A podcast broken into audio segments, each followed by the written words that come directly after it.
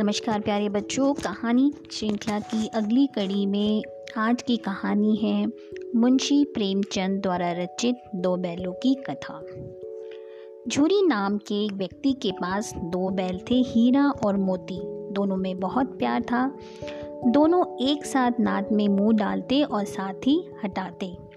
चूरी भी उनके चारे पानी का बहुत ध्यान रखता और कभी भी भूल से उन्हें मारता पीटता नहीं था।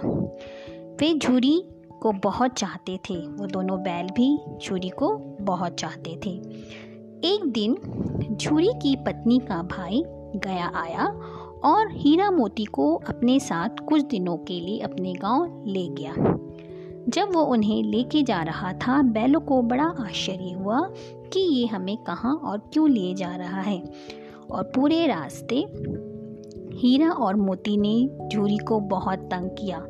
कभी हीरा दाएँ भागता तो कभी मोती बाएँ। इस पर गया उनको बहुत पीटता हुआ लेके जा रहा था। घर पहुंचकर उसने उनके सामने रूखा सूखा भूसा रख दिया, जिसे हीरे और मोती ने सूँगा तक नहीं। रात होने के साथ ही दोनों बैलों ने वहाँ से भागने का निश्चय किया।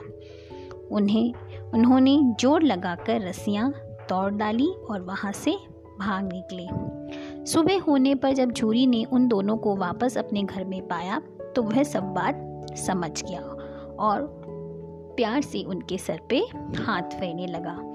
इतने में उसकी पत्नी ने जब उन दोनों बैलों को घर पे वापस आते हुए देखा तो वह चल भुन गई और गुस्से में आकर रूखा सूखा डालकर वहाँ से चली गई।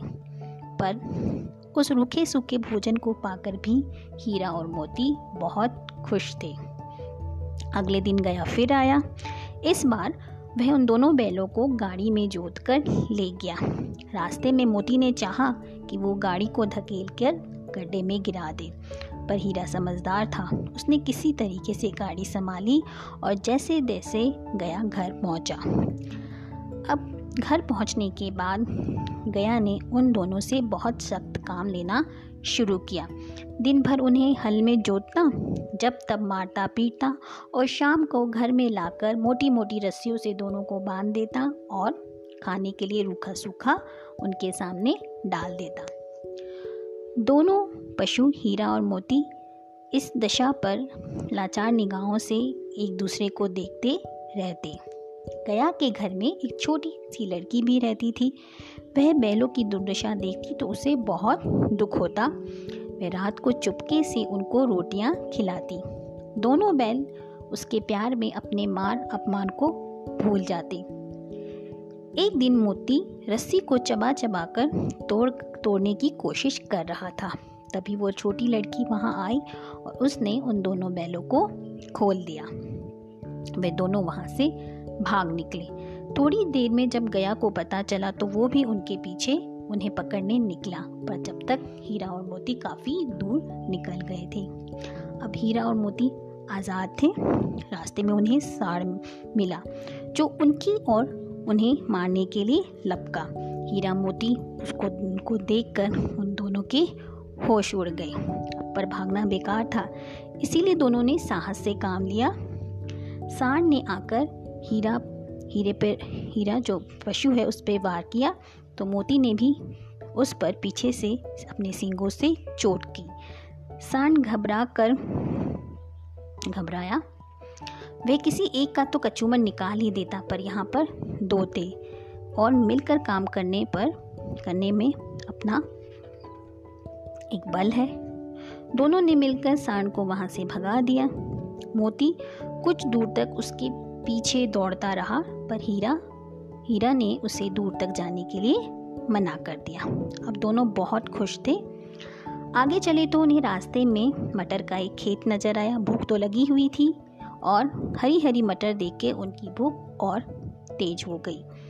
वो दोनों खेत में घुस गए और मटर खाने लगे। अभी पेट भरा ही नहीं था कि खेत के रखवाले वहाँ आ गए और चारों ओर से इन दोनों को घेर कर पकड़ लिया।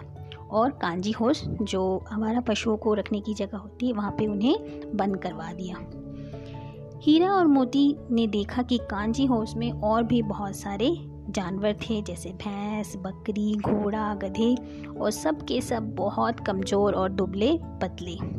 वहाँ किसी के लिए ना तो चारे की व्यवस्था थी और ना ही पानी की। तो उन्होंने सोचा अब यहाँ कहाँ आ फंसे।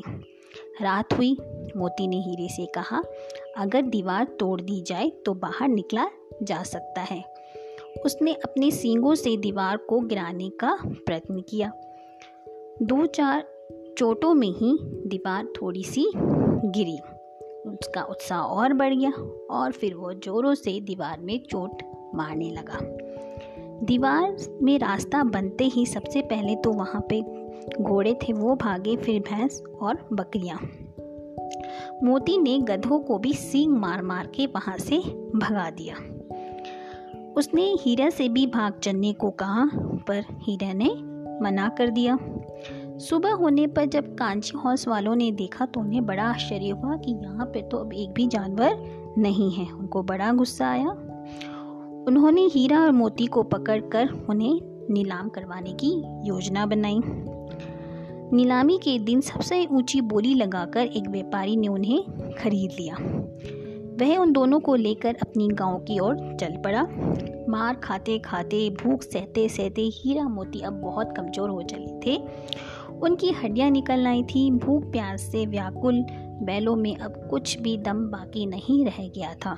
वे चुपचाप व्यापारी के साथ चलने लगे। रास्ता उन्हें जाना पहचाना लगा। तो ना जाने कहाँ से उनके अंदर एकदम से दम आ गया। वे दोनों तेज़ी से भागे। आगे आगे दोनों बैल पीछे पीछे व्यापारी। पर जब तक वह उन्हें पकड़े, तब तक दोनों बैल अपने घर यानी जूरी के घर पहुँच चुके थे। बैलों को देखकर जूरी को बहुत खुशी हुई और वह उनसे आके लिपट गया। इतने में व्यापारी भी वहाँ आ पहुँचा और वह उन दोनों की मांग करने लगा कि ये मैंने इन्हें खरीदा है, ये मेरे हैं। मोती, जो बहुत ताव वाला और गुस्से वाला बैल था, वह भी व्यापारी की ओर झपटा और व्यापारी किसी तरीके से अपनी जान बचाकर वहाँ से भागा। चूरी की पत्नी भी अंदर से बाहर दौड़ी दौड़ी आई। उसने दोनों बैलों के माथे चूम लिए। तो ये थी एक प्यारी सी कहानी, हीरा मोती। जो झूरी के दो बैल थे, इस कहानी से पता चलता है कि पशु प्यार का भूखा होता है। उन्हें जहाँ पर प्यार मिलता है, वो वहीं रहते हैं। आशा है आपकी को ये कहानी अच्छी लगी होगी। आपसे फिर मिलेंगे अपनी कहानी, अगली कहानी के साथ। तब तक के लिए नमस्कार।